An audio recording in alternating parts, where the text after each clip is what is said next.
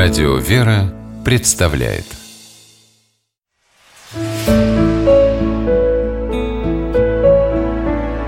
Пересказки.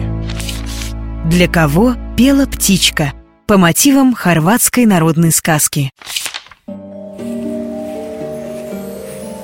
Шли через лес два приятеля, и вдруг слышат, на дереве птичка поет.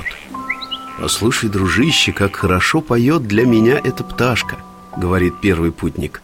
«Она поет не для тебя, а для меня», — возразил ему другой. «Как бы не так. Станет она петь для такого простофиля, как ты. Ты сам простофиля. Это она для меня поет». Так слово за слово приятели поругались, а потом и до драки дело дошло.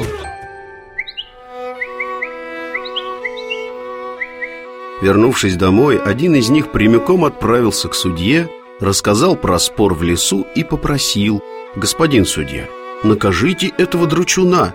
Я вас за это отблагодарю и подарю своего лучшего быка, если подтвердите, что мой приятель был неправ. Он у меня узнает, для кого пела птичка». «Не беспокойся», — ответил судья, — «твой приятель проиграет дело. Иди домой и приведи мне быка, а утром приходи в суд». Через некоторое время к судье явился второй приятель и по тому же самому делу. «Встаньте на мою сторону, господин судья, и накажите этого спорщика и дручуна», — попросил он. «Если вы скажете на суде, что он был неправ, я сегодня же вечером приведу вам откормленного кабана». «Хорошо», — ответил судья, — «я обещаю тебе, что твой противник проиграет дело. Иди домой за кабаном и рано утром приходи в суд». Ночью оба спорщика тайком друг от друга доставили судье свои подарки и, довольные, вернулись домой. Каждый думал, что теперь он проучит другого. Рано утром, в назначенный час, приятели пришли к судье. Судья притворился, что впервые их видит, и спросил: «Что вам угодно? Зачем пожаловали?» Каждый рассказал со всеми подробностями о том, что их привело в суд.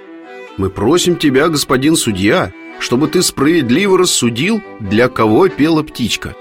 «Друзья мои, — сказал им судья, — сначала обещайте мне помириться, как поступают все разумные люди, а после этого я вам скажу, для кого пела птичка. Согласны?» «Согласны, господин судья», — сказали два приятеля, и в знак примирения пожали друг другу руки. Вы оба обманулись, дорогие друзья. Птичка, пение которой вы услышали в лесу, пела не для вас. Она пела для меня, вашего мудрого и справедливого судьи, возвещая, что меня ждут подарки». «Спасибо, ваша милость», — ответили истцы и пошли домой. По дороге они услышали пение птички и снова вернулись к своему спору. На полуслове переглянулись и сами засмеялись над своей глупостью. Ох уж эти вечные споры и перекоры! Не доводят они до добра, а вот ума лишить точно могут.